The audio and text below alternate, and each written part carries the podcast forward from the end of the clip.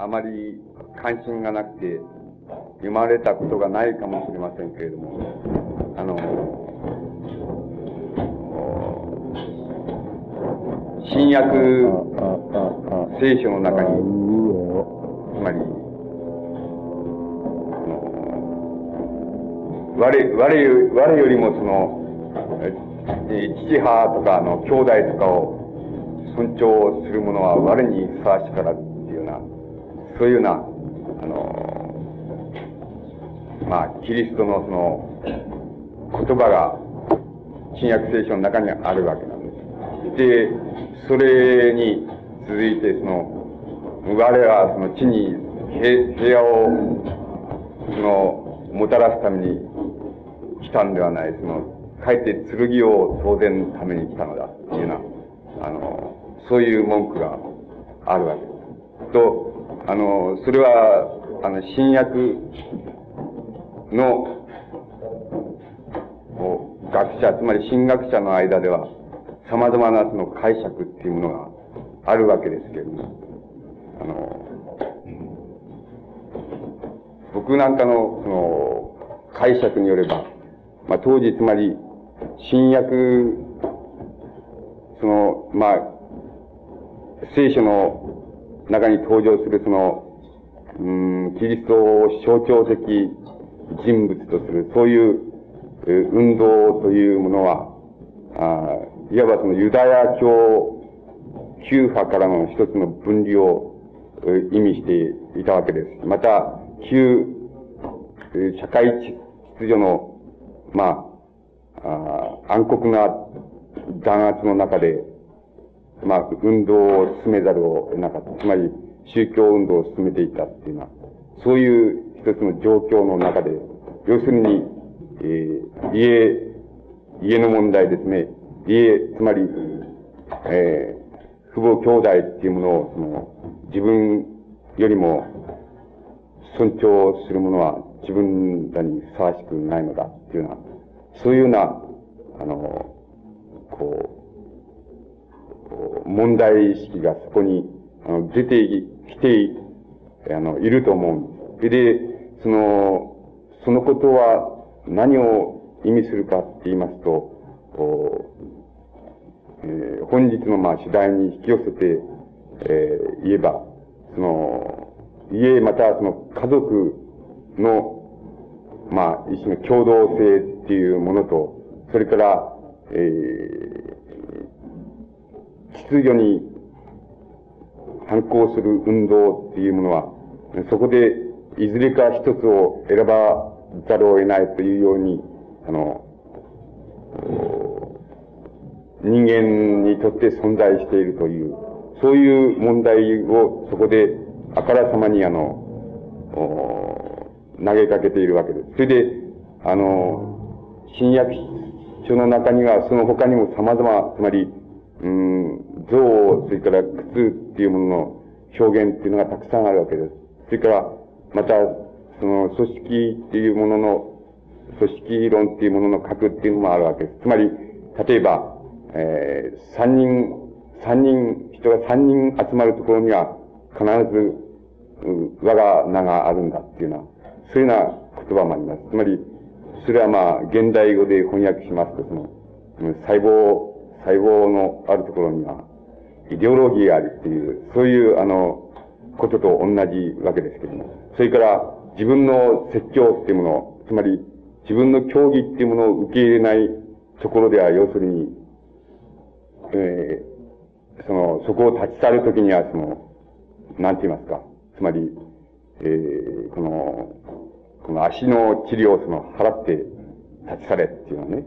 それで、そういうような言葉もあるわけです。それから、えー、あの、父母兄弟といえども、当てにはならん。要するに、いつ、その、裁判所に、その、いつ、売り渡すかわからんという。だから、その、おこの、おこの、この、蛇のように、その、おまあ、あの、左徳ですね。つまり賢く、それから、鳩のようにその、率直、えー、単純、率直であれっていうような、そういうような言葉もあるわけです。で、そこで捉えられている、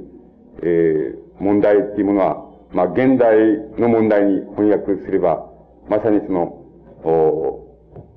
なんて言いますか、国家、家、大衆というような、あるいはまた、知識人というような、そういうような問題に、あの、翻訳することができます。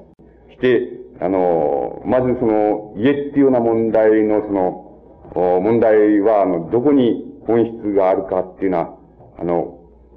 ことから入っていきますと、その、の家の共同性っていうものは、それが、例えば、時代によって、あの、実態が変わっていく。つまり、えー、封建的な家族から、現在、まあ、えー、新憲法下におけるその新民法が規定するような、つまり、えー、友愛的な個人原理に基づくその、男女の結合、自由なる結合っていうのは、そういう歌い文句で言われているような、そういうふうに、えー、新民法における家族法っていうものが、そういうふうに、えー、あの、戦争中と変わっているわけですけども、つまり、えー、拡張権っていうものが否定されるっていうような形で変わっているわけですけども、そういう、あの、変わり方の問題っていうものを、一つ貫徹する、あの、本質っていうものが、あの、あるわけです。それで、その本質っていうものは、あの、言ってみれば、その、えー、一つの、その、対となった、つまり、一対となった幻想っていうことだ。つまり、一対となった幻想、つまり、えー、まあ、それを、その、共同幻想といえば共同幻想なんですけれども、一対となった共同幻想っていうものが、あの、家っていうものの本質であるわけです。だから、あの、一対以外の形では、あの、家の共同幻想っていうものは成り立っていかないっていうこと。つまり、家の意識っていうものは、あの、常に対っていうものを、あの、つまり、あの、単なる個体、個人が、あの、個人の男、あるいは個人の女っていうものがいることによって成り立つのではなくて、また、あの、大多数が、社会的人間のその多数が、あの、多数の共同によって成り立つものではなくて、あの、ただ、つい、男と女っていうのは、ついとなって初めて成り立つその、共同性っていうものが、あの、家っていうもの、あるいは家族っていうものの本質だっていうふうに考えることができます。で、あの、この理想は例えば、あの、おまあ、皆さんの中には、いや、俺はそうではないとね、その、俺はそうではないと。つまり、俺はその大多数の、おつまり多数の、例えば、えー、この、恋人を持ってる。だそれだから決してその、つい、ついではないというふうに、あの、言われるかもしれませんし、その、例えば、保守的なる、その、えー、政治家とか商人とかならば、俺はちゃんと、本妻の他に、まあ、目かけを持っていると。だから、決してその、ついではないと。一体、一位のついではないというような、ふうに、あの、この、現象形態から、そういうふうに、あの、考えられるかもしれませんけれども、その場合においても、明らかにその、えー、その、その、それぞれの、つまり、複数の、例えば、あの、恋人に対して、その、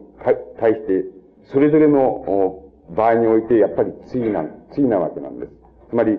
あの、A と対であり、またその、ある場合に B と対である。常に、その対なる幻想っていうものが、あの、家な、家っていうものの共同性の意識であるわけです。で、この、あの、理想っていうものは、あの、僕の考えでは非常に、えー、考察するに値するのだって。例えば、その、先ほど、その例にしました。つまり、えー、この、この自分の、まあ、新約聖書の自分の名を取るか、それとも、あの、この、家族っていうものを捨てるか、いずれかであるっていうような、そういうような意味で、あの、問題は存在しないということが、あの、言えるわけです。で、この次なる幻想っていうものは、だから、えっ、ー、と、もし、もしも、あの、社会の、その経済、つまり、経済社会構成の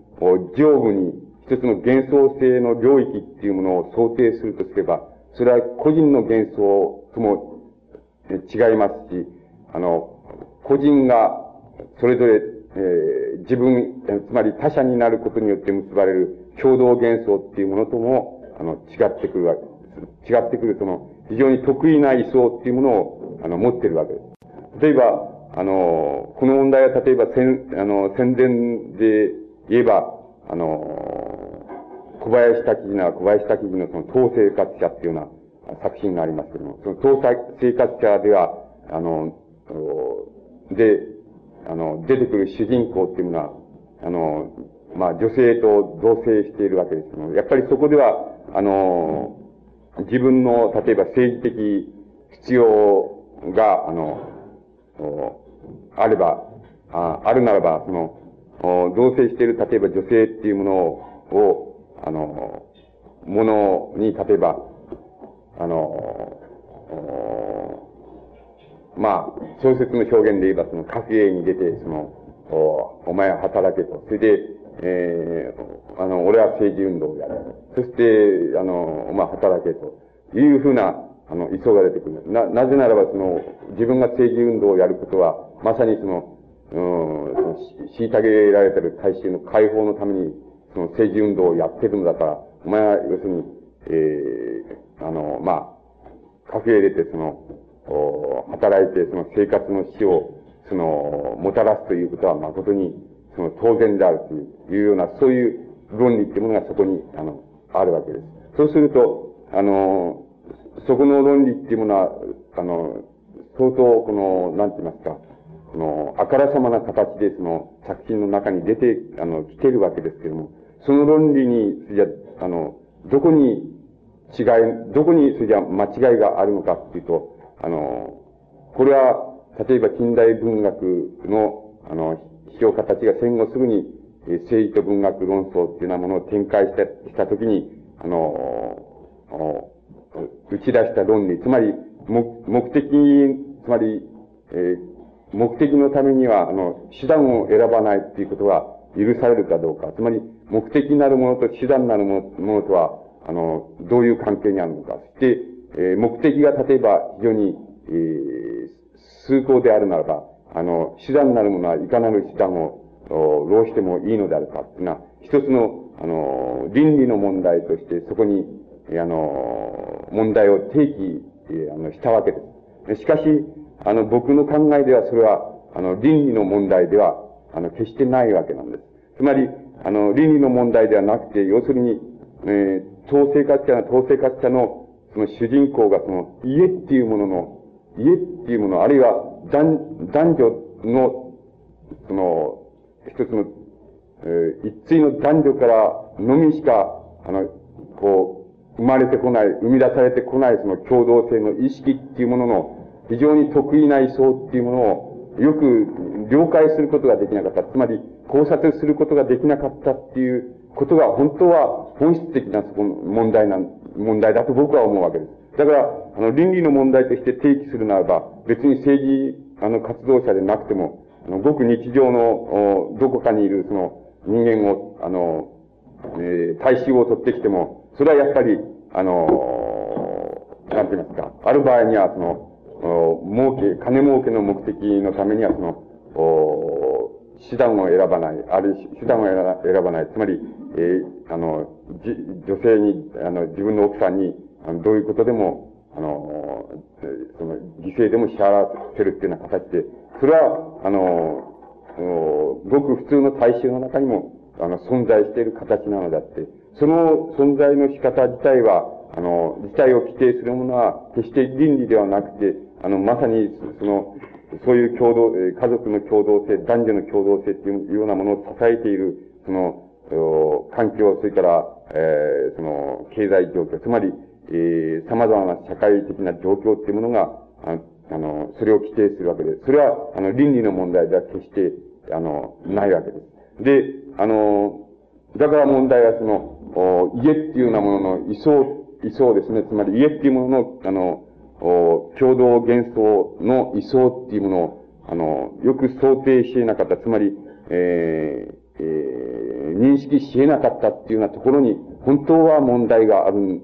ということに、あの、なります。それで、だから、そこで政治と文学論争で、まあ、えー、近代文学の批評家たちは、つまり、えー、目的のために手段を、えー、選ばないということは、是認さるべきかどうかっていうのは、つまり、うん、あるいはその、なんて言いますか、あの、99人を生かすためには、一人を殺しても、あの、いい、いいのであろうかっていうのは、そういうような問題の事件としてそれを取り上げたわけですけども、それは決して僕の考えではそういう問題じゃなかろうっていうふうに思われる。つまり、あの、そこでは、あの、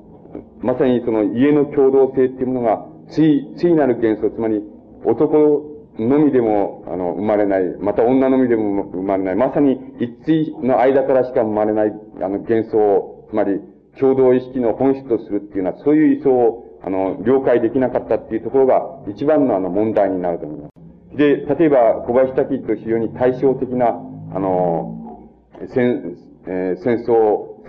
戦前のくぐり方をした、あの、中野市がある中野市があるという人を取ってくるとします。そうすると、ここでは、例えば、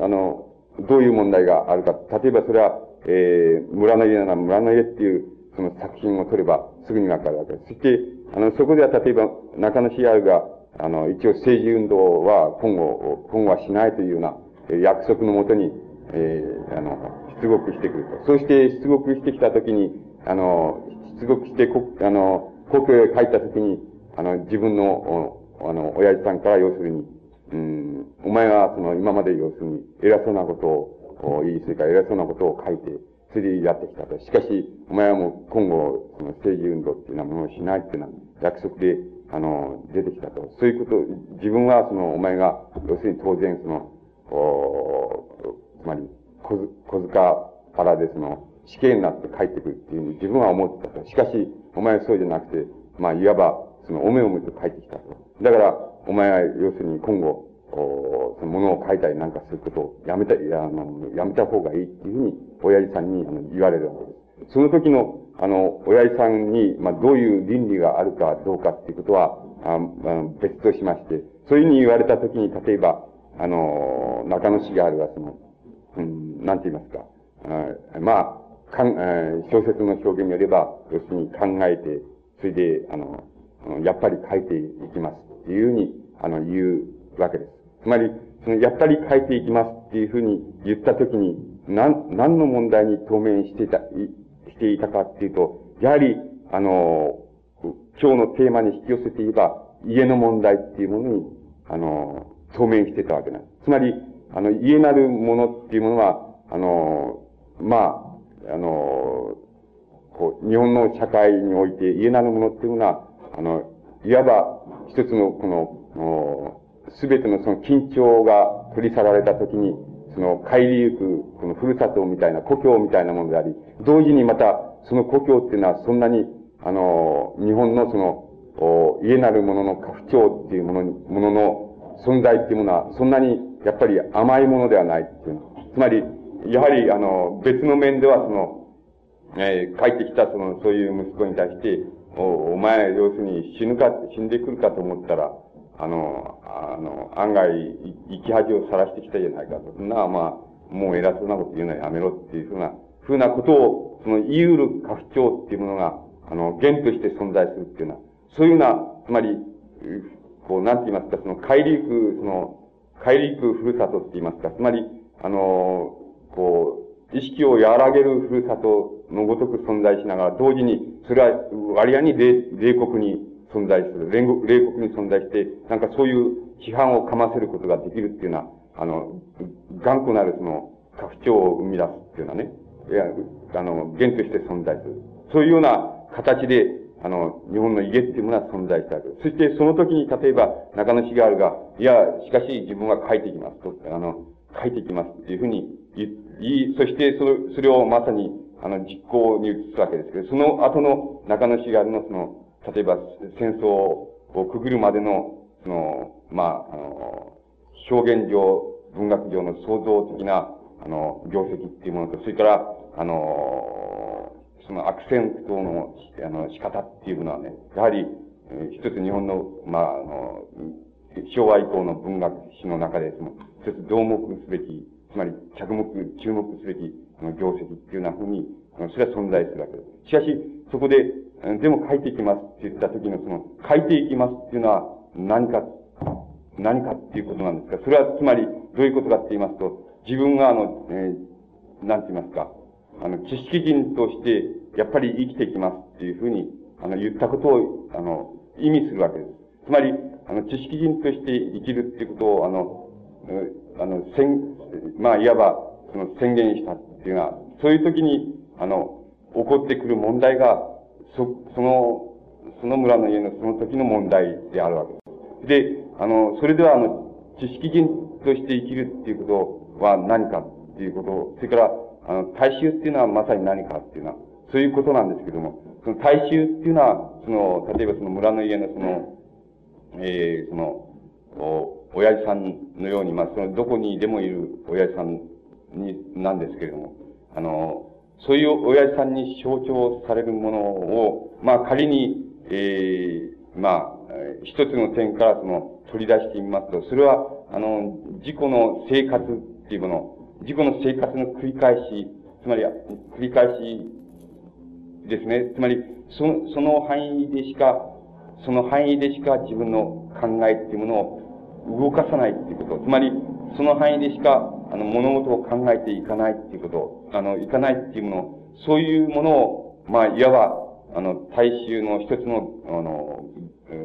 原タイプって言いますか、原型として、あの、想定することができるわけです。例えば、村の家のその、お親父さんっていうのはまさにそういうような位相にあるわけです。それは、そのことは、あの、弱いか強いかっていうと、あの、非常に弱くもあるし、しかし強くもあるわけです。つまり、あの、お、お前みたいな、お前みたいにその、お目を持ってこう書いてきてなんていうふうなことを言うことができる、そう、そういう一面では強さっていうものを持っている。それが、やっぱり、あの、大衆っていうもののあの原型なわけです。で、あの、それに対して、あの、知識人っていうものは、何らかの意味でそういう自分の生活周辺っていうようなものにまつわる、その、考察っていうもの、まあ、つまり、そういうふうな、あの、生活事件の繰り返しっていうものにまつわる思考しかしないっていうような、そういう思考から、あの、飛び出していって、そして、大なり小なり抽象的なことを考えることができ、また、あの、大大なり小なり、えー、自分と直接に関わりない、つまり目に見えて関わりのないような問題についても、あの、物事を考え発展させていくことができるもの。そういうものが、いわば、あの、こう、知識人というふうに、あの、考えることができます。つまり、あの、そうしますと、その村の家なんかのそういうところで対立が、あの、生じているのは、まさに、その、その、大衆っていうものと、例えば、知識人っていうものとのその空か食われるかっていうのはね、つまり、どちらが優位なのかっていうのは、そういう問題として、あの、その、あの、まあ、村の家の、その、父親と、それから息子の問題っていうのが、あの、出てくるわけ。で、まあ、この、まあ、中野茂春は一人の文学者なんですけれども、しかし、あの、文学者でなくてもそれはいいわけです。例えば、皆さんだってかも一向に差し支えないわけで。あの、皆さんはやはり、あの、知識人であるわけです。だから、あの、要するに、えー、あの、なんて言いますか、抽象的なことを考えることができる、もできれば、あの、自分に直接関わりのない問題についても考えることができる。あの、大なり小なりそうなんで。つまり、えー、あの、言い換えればその、余計なことを考えることができる能力を、まあ、持っているわけですね。また、あの、一旦そういうものは、その、余計なことを考える能力を獲得すると、どこまでもとどまることを知らないっていうのはね、あの、そういうような、あの、一つの、まあ、あの、なんて言いますか、必然的なこの、登り行きっていうようなものを、あの、持っているわけです。そうすると、あの、うん、えー、それじゃあ、あの、そこで、あの、存在する大衆っていうのは、それじゃあ、あの、どういうふうに歴史っていうものをくぐっていったか。例えば、村の家の、あの、そういう親父さんっていうものは、どういうような戦争のくくり方を通ってきたか。つまり、と、あの、時代の区切り方を通ってきたかって言いますと、それは例えば、あの、一面で言いますと、あの、赤髪が、えー、赤髪が一つその、国家からあの、おこの、振り下ってきて、くれば、あの、それに、えー、その、即座において、やっぱり、あの、戦争へ、え兵隊となり戦争へ、それで、あの、鉄砲稼いで人殺しもしますし、自分も殺されたりもするっていうのは、そういうような、あの、存在として、例えば時代っていうものをくぐっていくわけ。それで、しかし、あの、うん、それだけが、あの、そういう面だけかと言いますと、やはり、その村の家のその息子に対して、その、お前、その生き恥をさらしたんだから、その、もう何も書くなっていうふうに、これから書かないで、その、おとなしくその、してろっていうような、そういうような、あの、風な位相と同じように、例えば、あの、あの同じような時代のくぐり方もまたするわけです。それは例えば、あの、戦争っていうものがあると、やっぱり、あの、自分が、あの、なんか、自分の、えー、命がなくなっちゃっても、あの、それでも例えば、その、戦争をそのやってしまうと。で、ある場合にはそれは、あの、戦争をやりすぎてしまう、しまう。やりすぎてその、おあ戦後明らかにされたところによれば、その、えー、主従様々な集団残虐行為っていうものを、そのどっか、もう至るところでややってしまう。つまり、えー、あの、例えば、この、軍部上級、階級って言いうの上、上層っていうものの意図を超えて、やっぱり、その、残虐行為もやってしまう。しかし、あの、あこう、なんか、自分が死ぬっていうことは、あの、こう、なんか一応その前提としながら、その、そういうことをやってしまう。つまり、あの、大衆の原型っていうものが、あの、考え、原型っていうものを考えていくと、その原型の持っている問題っていうものは、つまり、表側と裏側っていうものがあるわけです。それは、つまり、あの、すぐに支配っていうものに、あの、直通してしまう、そういう意識を持っていますし、あの、同時にしかしまた、あの、その中で例えば、ああの、知識人に対して、要するに、あの、お前は、あの、だらしないと。そういう、あの、だらしないっていうのは、あの、そういうような、あの、批判もまた、可能な、そういう一つの、なんていうんですか、意識の形っていうようなものをまた持ってるわけです。それを、例えば、あの、大衆っていうものの一つの原型っていうふうに、あの、考えることができます。これは例えば、あの、うん、あの、そういう、つまり、大衆、知識人っていうような、あの、なんて言いますか、その、概念でその、問題を出していくのでなく、えー、例えば、その社会科学的な用語を使って、その、プロレタリアートと、それから、えー、小市民的知識人っていうのは、そういうような、あのー、こう、問題の立て方を立てて、えー、見ても、まあ、同じことになるわけなんですが、つまり、あの、そこでプロレタリアートっていうようなものはどういうふうにして、その、否定されるか、どういうふうにして、その原型が考えられるかって言います。と、それは、あの、一つは、つまり観観光の方法によれば、あ寛容されていく方法によれば、つまり非常に単純労働をする、つまり、えー、手を使って単純労働をして、その、労働の生産物を作り、そして自分は生産物自体を所有することができなくて、その所有は誰か他人に帰してしまう。そして自分は労賃だけを受け取って、また、うん、あの単純性、あの、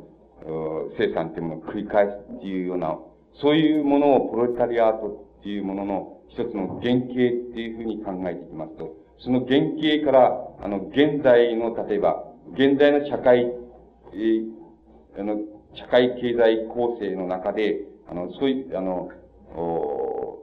プロレタリアートっていうようなものが、あの、どういう実態を持って存在しているかっていうふうに、あの、つまりそういう原型から一つこう、なんて言いますか、接近していって、現在の社会構成におけるその、ププレタリアートっていうものの実態っていうものを掴んでいくっていうような、そういうような形で、つまり、あの、原型が想定、つまり原型から出発しなければ、それが掴み得ないっていうような形で、あの、プレタリアートっていう概念もまた存在しているわけですけども、つまり、そういう原型っていうものと、あの、つまり、僕が言ってくる大衆の原型っていうものとは、その、あの、なんか、その、非常に、こう、位相がに似ているって言いますか、対応がつくわけなんですけど、つまり、あの、その、大衆っていうものを、あの、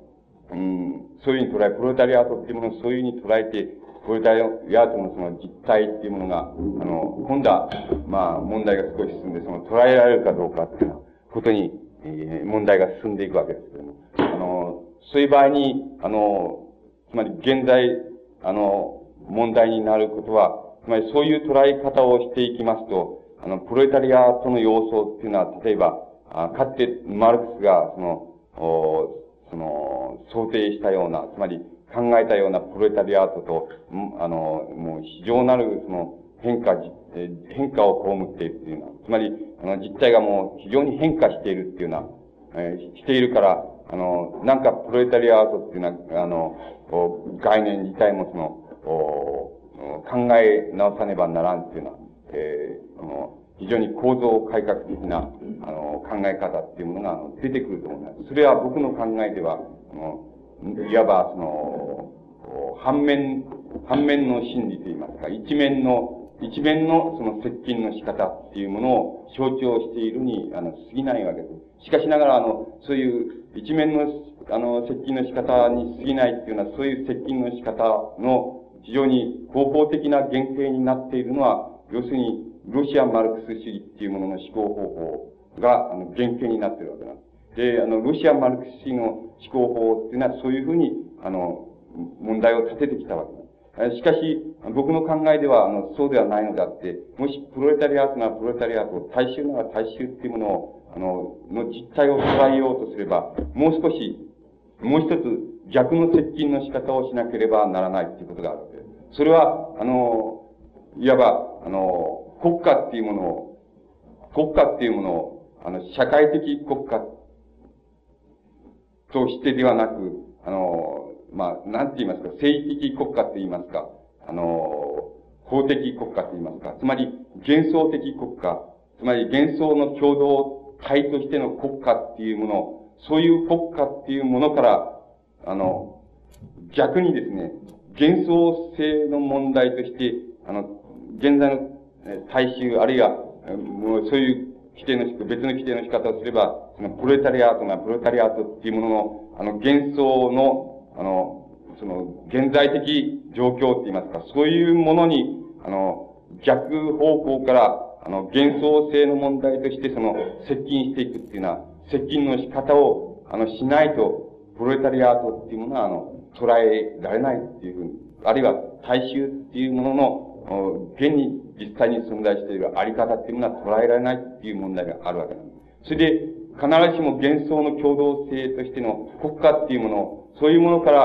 あの、ここの大衆の、その、その中での、その、の、幻想にその迫っていく、そういう迫り方と、つまり、あるいは、えー、経済社会的構成の中で、その大衆がどういうような労働の仕方をし、どこに、どういうような技術の挟まれ、技術に挟まれ方をし、そしてどういうようなも、あの、生産の仕方をし、っていうような形で、あの、捉え、あの、原型から、あの、あの、そこへ、そういう原型から、その、そういうようなところで迫っていく迫り方とは、必ずしも、あの、ピタリと像が一致するとは、あの、限らないわけ。限らないわけ。しかし、あの、それは接近したものが、そういう両、両極から、つまり、あの両極から接近した、その像っていうものを重ね合わせることによってしか、あの、本当は現在の、あの、労働者のあり方、あるいは大衆っていうもののあり方っていうものを、あの、本当は捉えることができないというような問題が、あの、あるわけです。で、あの、そういう捉え方の問題っていうものは、あの、日本の、あの、おまあ、この、この、有物論者がとっている、そういう、あの、いわば、なんて言いますか、ロシアマルクス主義的な思考方法って言いますか、そういうような思考方法の中には、そういう方法っていうものは、そういう方法の意識っていうものは、あの、存在しないわけです。そこで、あの、そこで例えば、あの、技術の問題、あるいは経済社会構成の天変っていうものと、その中でのその、労働をする者の、その、労働の仕方の変わり方っていうようなものが、あの、非常に大きな、あの、ウェイトって言いますか、唯一のウェイトとして、あの、現れてくると。そういう考え方の中では、あの、うん、例えば、あの、まるで、例えば、あこの、まあ、19世紀の、後半と20世紀の半ばとはまるで、あの、社会の、その、経済的な、その、構成の、構造っていうのはまるで違ってきてると。それで、そこでは、やっぱりちょっと考え直せばならんっていう、そういうような考え方っていうものが、まあ、いわば必然的に生み出されていくわけです。あの、しかし、問題なのは、あの、国家っていうものを、あの、どういうふうに理解する、つまり、国家っていうのを、つまり、経済社会的な国家っていうもの。と、あの、と、それから、あなんて言いますか、その政治的な国家って言いますか、まあ、法的な国家って言いますか、そういう、つまり、共同幻想としての、あの、国家っていうものとの、この、おいわば、その、その、さ、こう、二重、二重に、えー、錯綜したその、二重に重なり合った一つの構造っていうふうに、あの、国家っていうものを捉えなければ、あの、国家論自体の問題が、あの、成り立たないっていうようなことが、あの、言えるわけです。だから、そこで生み出されるのは、あの、うん、なんか、あの、一つの、こう、なんて言いますか、あの、この現実政治的党派性というものと、それから、あの、経済、社会構成の現在的あり方の中での、その、労働手段の変わり方、あの、それから、あ生産物がいかように、どういうふう、えー、あの、循環のもとで、どういうふうになって生み出されて、それで分配されていくかっていうのは、そういう問題と、あの、こう、ひっつき合わせる、つなぎ合わせるっていうようなことによってしか、あの、一つの理念っていうものが生み出されてこないっていうような、そういうような、あの、形で、あの、存在、えー、まあ、現在、えー、そういうふうに存在しているわけです。しかし、あの、この問題っていうのは、あの、うん、えー、非常に考える、あの、必要があるわけで、あの、問題はそういう立て方では、あ立っていかないだろうっていうことがあるわけです。それで、えー、この、つまり幻想性っていうものとして、例えば、大衆っていうものを見ていくとすれば、あのー、なんて言いますか、えー、その、大衆のね、その、僕が言ってるその大衆の、その、この、まあ、この家なら家の問題で言えば大衆のその、お対となった幻想性っていうようなものは、本当は今でもあの民法の中のその、家族法っていうものとあんまり接触してないっていうふうに思う。現実的に。つまり、例えば、その新民法、新家族法によれば、その、例えば、結婚っていうものは、あの、その適量、適齢期以上においては自由であると。つまり男女の結合っていうのは自由なものだ。それは、そして自由なる、その、自由なる個人と自由、個人である男と自由なる個人である男女との、あの、女との、あの、友愛に基づく、その、結婚っていうような風な形で、あの、家族、あの、家の問題っていうものが、あの、捉えられるわけです。しかし、あの、よく考えてみればわかるように、あの、そういう、よく具体的に考えてみればわかるように、あの、そういうふうに、あの、つまり大衆というものは戦後といえども、そういうふうにな形で、あの、家を、あの、営むことっていうのは、現在においても、まあ、非常に少ない、あっても非常に少ないわけです。大部分は、だから、いわば、あの、その、新民法に象徴される、その、共同、つまり国家の共同幻想性っていうようなものとは、本当の意味で大衆の、あの、追幻想、つまり家の幻幻想共同性っていうものが生み出す、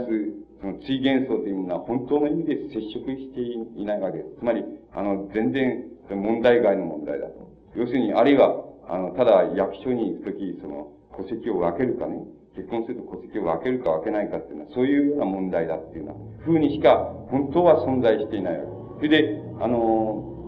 これは旧法に、旧、あの、旧法においても同じなのであって、あの、そこでも、つまり旧法っていうのは、例えば、あの、そういうあの、家族、社会学の、あの、学者たちのあれによれば、その旧法ってのは、つまり、封建的、家父長的家族制度っていうものを、あの、この、法として、つまり、共同的幻想として、その国家っていうものが、その、あの、作り出していた。で、その下では、その家父長権を、その、家父長を中心とする家族が営まれたっていうふうに、あの、言うわけです。つまり、そういうそういうその封建的な談笑っていうのは、みんな、その、戦後憲法によって、その、あるいは戦後民法によって、その取っ払われたっていうふうに、あの、言うわけです、実際に取っ払われたのは、あの、国家の、共同幻想性の一つの、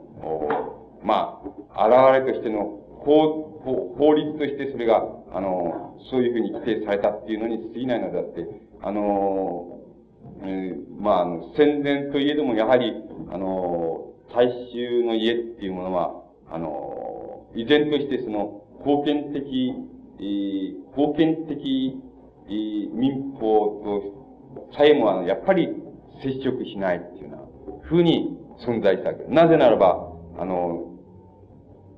大衆のあの家っていうものは、つまり何らの経済的な基盤っていうものを用いないわけです。つまり、えー、私有、私有しているあの財産っていうものを持っていないわけですから、あの、家父長権っていうものを現実的に行使しようにも行使しようがないっていうのが実態なのであって、あの、あの、そういうところでは家っていうものは、例えば旧、え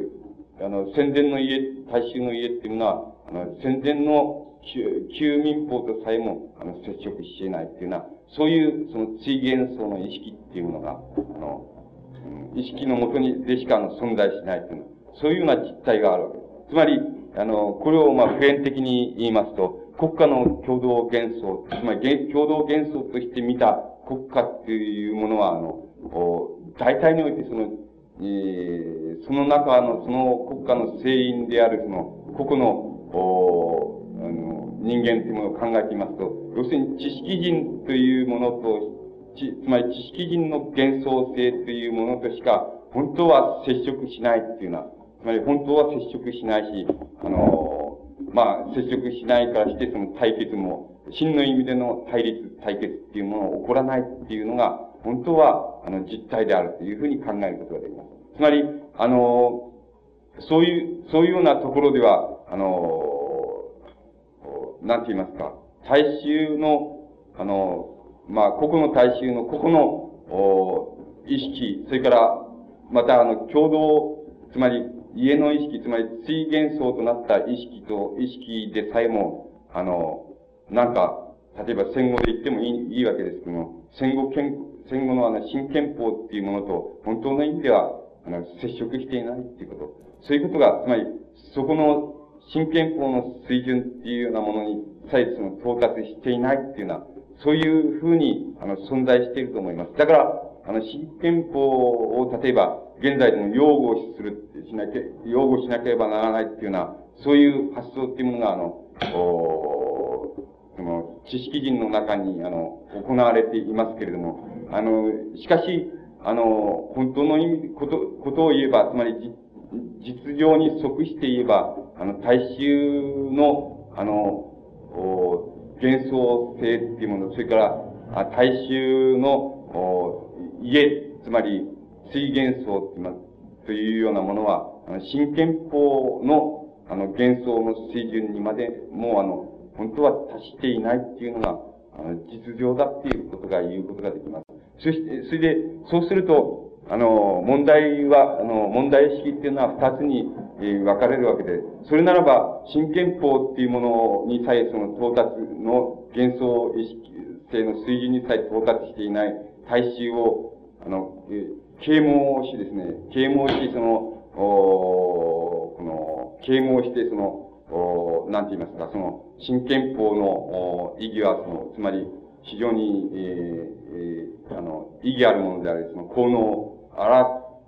高なもんだと。そういうふうなことを、その、啓蒙するっていうようなふうに、啓蒙をしていくっていう、言いますか、そういうふうにな意識にまで持って、新憲法の意識にまで大衆を持っていくっていうような、そういうのが、まあ一つの、なんて言いますか、考え方だと思います。その考え方は、例えば、日本のその進歩的な知識人、あるいは、あその、進歩的な諸政党っていうものが、あの、一様にとっている、あの、なんか方法なわけなんです。つまり、あの、そこでは大衆は、あの、新、新憲法の意識にさえ、あの、幻想性としては到達していないと。それで、それはやはり啓蒙することによって、それは到達することができるというような、そういうような、あの、問題意識がそこに、あの、あるわけです。あの、それがやっぱり、例えば、新憲法を守れっていう、あの、ような形で、あの、行われる、その、あの、一つの政治的なスローガンっていうものの、あの、大きな、あの、まあ、本質的な、あの、なんて言いますか、根拠になっているっていうふうに考えることができます。しかし、あの、もう一つは、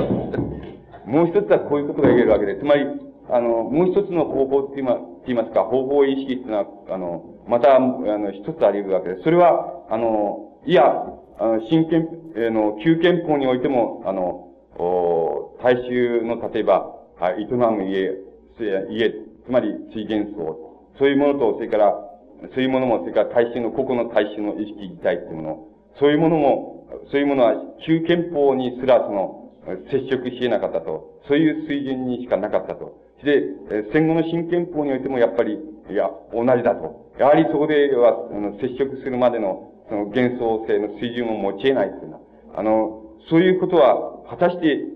果たしてその、マイナスであるのか、つまり、果たしてそれはマイナスである、つまり、あの、マイナスなのかどうかっていうような問題意識があるわけです。つまり、このこと、そのことは、プラスに転化することができないのであろうかっていうのは、そういう方法意識っていうものが、あの、一つ、また別にあり得るわけです。だから、そこでは啓蒙の問題が、啓蒙によって、例えば新憲法の、あの、意識にまで到達してしめるっていうような、そういうことが問題なのではなく、あの、そのことを到達していないっていうこと自体が利点ではないのか。つまり、それは大衆の利点ではないのかっていうような形で、あの、問題がこう、あの、出てくると思います。それで、あの、その利点っていうものを、例えば、あの、利点っていうものは、あの、例えば、ある、その、形を持てば、あの、新憲法に象徴される、あの、なんて言いますか、えー、家の問題で言えば、個人の、自由なる個人の友愛、えー、個人同士の友愛に基づく結合っていうような、ね、そういうものが家だっていうような、そういうものがも、そういう考え方が持っている一つの虚妄性って言いますか、あの、虚妄性っていうものを打ち破るっていう、あの、つまり、そういう要素をまた持っているのではないかという問題意識がまた、一方において考えられるわけです。なぜならば、自由なる友愛、自由なる個人の、あの、自由なる意志に基づく結合っていうのはね、あの、男女の結合っていうのは、そういうような考え方における自由とは何なのか、個人とは何なのか、何なのかっていうことを問い詰めていきますと、そこでの自由っていうのは、あの、なんて言いますか、その、うん、まあ、言葉の、まあ、この、この、なんて言いますか、定義にもよりましょうけれども、定義を、その、使えば、使い分けることはできますけれども、そこでの自由っていうのいうものは、自由の一つの過小だっていうこと。つまり、言い換えれば、あの、なんて言いますか、自由、自由っていうんじゃなくて、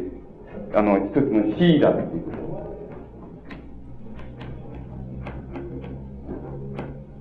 つまり、あのそこでは、あの、自由であることもできるでしょう。つまり、物質的基盤さえあれば、自由であることもできるであろうと。あの、つまり、自由、自らのその、意志の赴くまに振る舞って、その、いささかもその、なんか、なんて言いますか、その、停滞がないっていうふうに振る舞うこともでできるでしょう。つまり、経済的基盤さえあれば。しかし、同時に経済的基盤がない場合には、植えるところの自由っていうもの、つまり、あの、せこの日々繰り返している生活を、そのなんか、あの、この、断念せざるを得ないという、そういう自由をもまた、あの、そういう、そこで規定される自由っていうのは持ち得るわけです。つまり、それは植える、植える自由もある、あれば、その、植えない、あの、本当に自由に振る舞える自由もあるっていうのは。で、それを決定するのはまさにその、そういう諸個人が、あの、え経済、いかなる経済的基盤を有するか。つまり、自由を行使するだけの、あの、経済的基盤を有するか有しないかっていうことによってのみしか決定されない。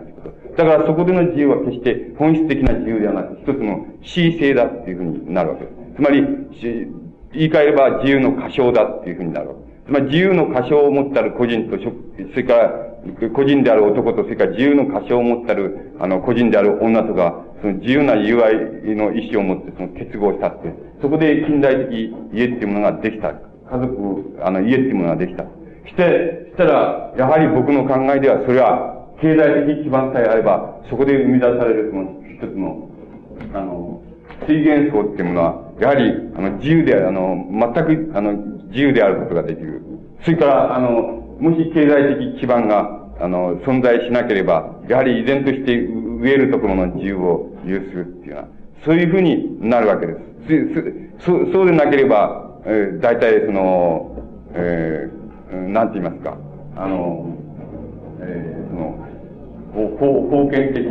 えー、法権的自供、自供的、その、お家族、かこの家父長的家族というふうに、その、貶めたところの、そういうその、実家かなんかからその、送金してもらって、その、なんかその、補うっていうのはね、あの、自由な男女のその結合の、おの、その、生活をその、補うっていう、つまり、えこういうふうにその、三つすることによって成り立つっていうかね。まあ、それしかないわけです。つまり、あの、そこでの、あの、自由なる個人、あるいは自由なる、あの、個人と個人との結合に基づく家っていうのは、そういうものは一つの自由の箇所、あるいは恣意性っていうものを、あの、基盤にして、それで成り立っている。そういう恣意性は、かつても現在も、や、例えば大衆っていうものは、あの、つまりそういう享受したことがないというようなことがあるわけです。あの、享受したことがない。それだから、あの、享受したことがないんだから、つまり、そういうことのその、おつまり、良さは悪さもヘチマもないと。それで、えしかし、ここんなものは、あの、どうやっていいんだっていうような形で存在する。そうすそういうことは、例えば大衆っていうものが、あの、こういうその、つの、何て言いますか、うん、近代的意識と言いますか、そういうものを、例えば乗り越えてしまうっていうような、あの、基盤を、あの、持ち得るのではないか、持つ一つの契機をなすのではないかっていうような、そういうふうなあの考え方も成り立ち、あの、うるわけです。だから、例えば、あの、その、まあ、あの、非常に市民、その主義的な、あの、考え方の持ち主、あるいはそういうその知識人っていうのは、あの、しばしば、例えば、あの、個人、個人、個人の、この、原理っていうものは、あの、つまり全てに、あの、優先するのだ。それで、その優先したその個人の原理なるものはね、あの、国家の原理っていうものを、その超えることができるだ、できるのだっていうような、そういうことを、あの、言うわけですけども、しかし、そこでの、あの、個人原理っていうものは、いわば、その非性の上に成り立った、あの、個人原理、恣意的な自由、あるいは自由の過小っていうものの上に成り立つ自由であるから、で、えー、あの、その、市民的、市民的社会におけるその、個人原理、あの、個人の特殊原理を、あの、尊重するっていうのは、そういう意識っていうのは、まさに、あの、国家の意識、つまり、あるいは、近代国家の意識っていうもの、つまり、近代国家っていうものを想定せずしては成り立たないものですから、つまり、あの、そういう個人原理が近代、国家の権利を超えるなんていうことはナンセンスであって、あの、もともと相互規定的なものですから、国家なくして個人なしっていうのはね、個人原理なしっていうのは、そういう形でしかあの、個人原理っていうのは存在していないわけ。だから、あの、国家が、国家が消滅してしまえば、あの、も、もちろん個人原理が消滅してしまうわけそれから、あの、個人の、個人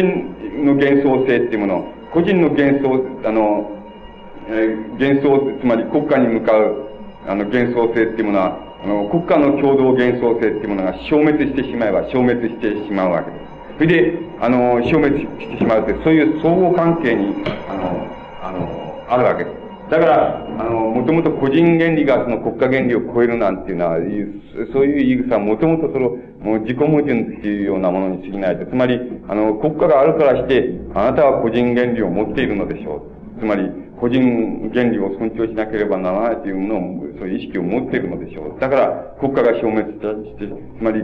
国家のおかげでそういうものがあるんであるから。で、もし国家がなくなってしまえば、そういうものはなくなってしまいますよ、っていうふうに。そういうふうに、あの、有用力がない、あの、あの、考え方っていうのはそこで、その、成り立っていってしまうわけ。あの、あの、うん、しかし、あの、おこの、大衆っていうものは、あの、そういうものでは、あの、ないわけです。そういうふうな、あの、接触の仕方っていうのを、あの、国家に対して行ったことがないわけです。それは、あの、国家から、あの、支配されれば、あの、なんか支配のままに揺れ、揺れ動くと、ともに、本当の意味では、あの、国家、つまり、国家とさえも本当は接触していないそういうような、あの、あの、存在として、あの、大衆っていうもののその原型っていうのは考えられるわけです。それは、まさに、やはり国家自体を、こう、こう、なんて言いますかね、こう、こう超えてしまう、つまり、ああの、使用してしまうっていうのは、そういう契機をそれを、それは内在しているのではないかっていうのは、そういう考え方っていうものが、一方で成り立ち、あの、成り立ち、えー、うるわけです。それで、あの、そうしますと、あの、こう、問題に、こう、なって、あの、なってくるのは、あの、こう、つまり、え般にですね、一般にその、大衆っていうものがその、なんて言いますか、大衆っていうものが、より高度な、あの、意識、つまりより高度な意識、あの、あるいは共同意識、あるいは、えー、まあ、対象社会っていうものに向ければ、社会に対する意識っていうものを持つっていうことは一体どういうことなのか。それは、やはり近代主義者が言うように、あの、今だ到達しないその、国家の幻想性に到達できるように、その、啓蒙されることによって開発されるっていう、そういうものが、あの、大衆が例えば、より高い、あるいはより大きな、あの、意識を獲得することを意味するのであろうかっていうようなことが問題になる、問題になると思います。で、あの、僕は、あの、この別に近代主義者でありませんから、あの、そういうのは別に、あの、意識では、あの、つまり高度な意識を獲得することではちっともないと、そういうことはちっともないと、あの、そうじゃなくて、そういうことは、えつまり、うん、社会が、あの、発達し、それから、ああその、なんか技術的な、その、手段がこう、高度になり、えー、それから、そういうもとな、この、教育、えー、手段、その、あるいは啓蒙手段っていうものが、あの、どんどんこの、お高度になっていきます。というのはもう自然に、あの、自然にそうなっていくっていうような問題。自然になっていくっていうような問題。だから、少しもその、優位的なって言いますか、その、えー、意識的なって言いますか、つまり、あの、少しもあの、意識された、つまり目的意識を持った過程ではない、ないっていうこと。あの、もそういうことじゃないんだっていうこと。だからそんなものが、あの、こう、なんか社会そのものがその、決定していくような問題、つまり逆戻りするようなことができない、そういう社会そのものが決定していく問題であって、本当に例えば大衆の優位的な、優優位的な、あるいはそのつまり意識的な過程っていうのは、そういうことじゃなくて、あの、えー、まさに、えー、あの自分が、あの、例えば、現在で言えば現行のその、なんか憲法そのものの、その幻想水準にまで、えー、もう到達しないっていうような形で、その幻想にしている、そういう自分の、この、存在の仕方の、えー、まあ、なんていうんですかね、その位相といいますか。そう、そういうものをまさに、その、意識化すること、意識、意識的に掘っていくことっていうのは、そういう課題っていうものを、例えば、あの、大衆っていうものは、あの、持っているのではないのか。つまり、そういうものを担わねばならないのではないか。つまり、そういうことこそがものすごく重要なことではないのかっていうのは、あのそういう問題が、あの、問題意識っていうものが、つまりそういう課題っていうものが、あの、生じてくるわけです。で、もし、あの、そういう理想っていうものを自分が誇ることができるならば、あの、大衆っていうものは、の潜在、つまりもうすでに潜在的に、あの、国家の共同性っていうのは、あるいは共同幻想性っていうようなものを、こう超えるであろうという、つまり潜在的に超えているだろうっていうような問題っていうのは、そこで初めて出てくるっていうのは、そういうことが、あの、考え、そういうことを考えることができるわけです。この問題っていうのは、あの、知識人についても全く同じであって、あの、知識人が、あの、なんか大衆に対してその、あの、啓蒙するっていうのは、そういうようなことが、あの、その問題なんではなくて、なんか、知識人っていうのは、大衆のまさにその、はらんでいる、つまり、あるいは、えー、もっとあれで、えー、極端に言えば、その、大衆の、まさにその原型っていうものが、その、はらんでいる、そういう問題っていうものを、あの、こう、なんか、自己思想の中にその、なんか絶えずその、組み込んでいくことがでできる、あるいは、組み込むという、その、作業っていうものを、その、もう常に重ねて、か、課されているっていうような、そういうような理想、理想っていうものをまさに避けないっていうようなこと、そういうような理想っていうものを必ず避けないっていうことが、まさにそれはやはり知識、知識人側の知識人たる課題であり、それが、あの、知識人が、あの、うん、つまり、えー、他の誰にもなし得ないそのね、存在理由っていうものが、知識人の存在理由があるとすれば、そういうことを、そういう課題を自分に課すという、あるいは、あの、課さざるを得ないというような意想を、その、決してはぐらかさないっていうような、そういうようなことが、やはり知識人の本当の課題なんじゃないかっていうような、そういうあの問題意識がやはり同じようにあの、あの出てくるわけです。で、あの、現在でも例えば、あの、もう考えられるその、なんて言いますか、この共同、共同幻想っていうものの、あの、非常に、えー、高度な水準が依然として国家っていうものがあるわけです。そのあの、国家の水準っていうものが、つまり国家の共同幻想としての国家っていうもの、そういうものの水準が、まあ、あの、大体その、現在においてもその、その地域地域、あるいはそのその国家権力のもとにおける、あの、こう、国家の聖因って言いますか、そういうものの、なんか考える、この、最高の共同幻想だっていう。つまり、そのことを考えずには、あの、そのことを以上に、と言いますか、それ以外の、なんか幻想性っていうものをもし想定し得るとすれば、あの、例えばやはり近代主義的に、例えば、あの、国際的な、あの、なんか超国家みたいなものが、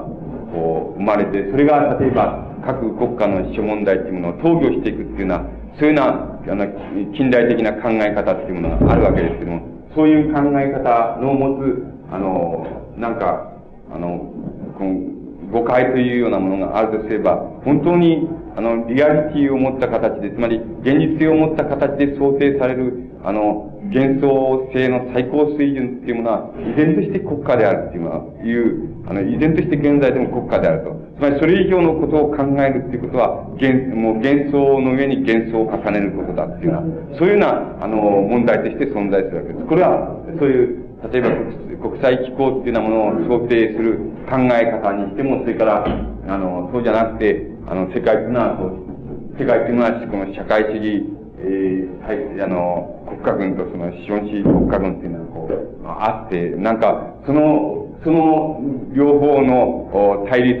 えー、共存、それから矛盾っていうあのいうようなもので、なんか世界の方向が決せられるっていうような、そういう考え方もまたあるわけですけども、そそういう考え方もやはり依然として幻想の上に幻想を重ねることであって、少しもリアリティを持ち得ないっていうこと。リアリティを持つことができないっていうのは、そういうことが、現代でもその、あの、言えるわけです。それだから、あの、国家っていうのは依然としてやっぱり大きな問題だ。つまり、あの、大問題として存在するというような。あの、つまり、国家っていうも、あの、問題っていうのは依然として、あの、大きな問題だ。つまり、えー、あの、大きな問題として、その、横たわってるっていうようなことが、あの、やっぱりそこで言えるわけなんです。それで、あの、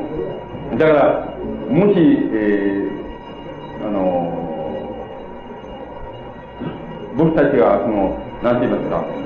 えー、最も、なんて言いますか、えー、なんて言いますか、高、高度な課題って言いますか、高度な課題って、まあ、高度程度っていうのはおかしいですけど、まあ、その、最もその、なんて言いますか、こう、緊迫した、あの、問題意識、あの、問題意識、つまり、あの、問題意識として、あの、問題を想定すれば、依然として、その、やはり、あの、つまり、思想問題っていうのは、その国家の問題として、あの、凝集されるということ。つまり、それから、あの、なんか、その、重要なことは、つまり、今日の主題として重要な、っていうことは重要な、だっていうふうに考えられることは、つまり、あの、あの家なら、まあ、家っていうものが、あの、なんか、あの水元素っていうものを、水元素っていうものを、あの、本質とするがゆえに、あの、それは非常に、あの、個人幻想っていうものと、それから、あの、共同幻想としての、あ国家っていうものに、えー、対して非常に、あの、得意な意想を持っているっていうこと、得意な意想を持っているっていうことを、が、あの、言い得るわけです。それで、例えば、その、日本の例えば近代文学っていうようなものを取ってきても、明治後の近代文学っていうようなものを取ってきても、その、あの、なんか、家、家、家のこの、なんて言いますかね、この、漆黒って言いますかね、その、家の圧力っていうのは漆黒、家の問題っていうような問題は、その、明治時代からこの現在に至るまで、相当、例えば文学の主題、えー、としても、その、相当大きなウエイトを占めてきているわけです。で、あの、その問題っていうものは、あの、なんか、この、どう、どういう理想で、つまりどういう理想で本当は、あの、解かれていくのであろうかっていう考え、考えていきますと、ま、まずそれは、あの、水、水幻想であるがゆえに、あの、個人の、あの、幻想っていうようなものと、つまり、えー、個人の観念が生み出すものって言いますか。そういうものとか、あの、共同の観念が生み出すもの。まあ、その、まあ、最も、その、こう、凝縮された、あれ、問題として、その国家っていうのはあるわけですけど、そういう問題の、あい、その、狭間に位置して、その、非常に得意な理想にあるっていうことを、まず、まずそのことを、あの、えー、こう、よく認知しうるか、つまり認識しうるかどうかっていうような問題が、まず、なんか、家の問題というような問題のその、核心にあるっていうふうに、あの、考えることができます。つまり、そういうことを、あの、考え、考えないと、なんか、あの、うん、あの、こう、家の問題っていうものと、それから、なんか共同性、つまり、幻想の共同性、え、の問題っていうもの、それから、あの、幻想性の、幻想の共同性である国家に、えー、その、対決する、えー、幻、想の共同性っていうのは、そういうそういうような問題、問題と、問題が、あの、家に対家の問題に対してどういう、あの、理想でその、お関わってくるかっていうような問題が、よく、あの、考えられない。そこで、えー、一つの二律背反みたいな問題が、あの、起こってくるっていうのは、そういうことが、あの、言えるわけです。もだから、要するに、あの、問題の、その発端っていうものは、まず、認、それをよく認知することができる、できるか、つまり、意識することができるかっていうような形で、まずそれが、あの、あの、考えられねばならないっていうような、そういうような理想として、あの、家の問題っていうのは常に、あの、その存在して、えー、いるわけです。そこのところが、やっぱり、あの、一番の、この、あの、問題になって、あの、いくわけです。で、ならば、うん、うん、なんて言いますか、大衆の、意識が、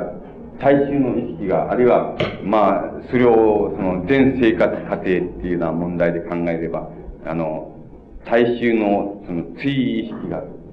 その、つまり、家の意識があってもいいわけですけど、そういうものが、あの、国家っていうものを超えるっていうのを、その、気をしうるっていうような、そういう、その、課題っていうのは、あのどこに発端があるかっていうふうに、あの、考えます。それは、まず、大衆が自分のそういう意図つまり、国家にさえも本当は接触していないっていうのは、そういうような、あの、こう、生活的意想にある、そういう大衆が、そのことを意識化することで、あの、ことの問題になってくるわけですけども、しかしその発端はどこにあるかっていうと、あの、まさに、あの、こう、知的な人間って言いますか、知的、知識人っていうものが、あの、それは個人であっても集団であってもいいわけですけども、知識人というものが、あの、まずその問題を、こう、意識化していく、あの、それを普遍化していくっていうのは、あの、そういうことが、おそらく発端になるだろうっていうふうに考えられます。そう、そういう、そういうことをしない限りは、つまり、知識人というものがそういう課題を担わない限りは、あの、あの、知識人というのは、例えば、その、この、なんか永遠にその、例えば、えー、えー、なんて言いますか、政治的、えー、大衆っていうものの、その、なんか、え永遠の同同反射であり、そしてその、その中でその、同様、常なき存在であるっていうのは、そういうような形でしか知識人っていうものは、あの、考えられないわけです。しかし、僕の考えでは知識人っていうのは、そういうその、同様常なき存在でも何でもないわけなんです。何でもないわけで、その、自ら、あの、なんて言いますか、あの、知識人であるということは、単なる、その、なんて言いますか、あの、ほっときゃそうなるっていうのは、そういう問題に過ぎないっていうことで。でしかし、知識人であるっていうことの、ことの、なんか非常に意識的な意味は、あの、そういう、ほっとけばそうなったっていうようなところから、あの、いかにして、その、大衆っていうものの原型がはらむ問題、つまり原型が本質的にはらむ問題、しかし従って大衆の実態がはらむ問題を、あの、自己の思想の、自己の思想の問題として組み込むことができるかっていうのは課題を避けないっていうこと、あの、つまりそういう意想を避けないっていうことが、まさに知識人っていうものの課題になってくる。そういう課題をその知識人が成就していくならば、またそれは知識人のみによってしか成就されていきませんから、あの、成し遂げられていきませんから、あの、そのことが、あの、知識人の課題っていうようなものとななる。そ、そ、その課題っていうものがもし普遍化されるならば、それはもう、なんか、発端として、大衆が自己のそういう理想、つまり国家にさえも本当な意味では、つまり一流の意味でしか、あのつまり経済社会的な支配っていうような意味でしか、あの、あの、接触しない、つまり対決しない。で、幻想性としての国家とは、あんまり正面から対決しないっていう、そういう意想っていうものを、やはり自覚化し、自分で意識化していくな過程を、その一つ、その誘発するって言いますか、誘発するって言いますか、その、誘い出す、その、えー、一つの発端に、あの、なるだろうっていうふうに、あの、僕はそういうふうに考えます。で、あの、そういう問題が、まあ、うん、この、なんて言いますか、多様な、つまり、非常に雑多な、なんて言いますか、その、あの、分野において、あの、かん、あの、存在するわけです。それは、あの、芸術、文学っていうのは分野においても、そういう問題っていうものが、あの、現に、その状況っていうものが強いるものとして存在するわけです。あの、存在しているわけです。で、その問題をやはり、あの、その、解いていかなければならないという思想的課題っていうものに、あの、直面しているわけです。なぜそういうふうな、あの、もの、そういうような状況っていうのは、に、あの、えー、その、なぜそういうような思想的課題を強いられねばならないかっていうと、つまり、あの、なんて言いますか、あらゆる思想性っていうものが、あらゆる思想性っていうものが、あの、いわば、この、相互に、相対的な関係でしか、現在存在し得ないと。もし、あの、絶対関係っていうものを、あの、絶対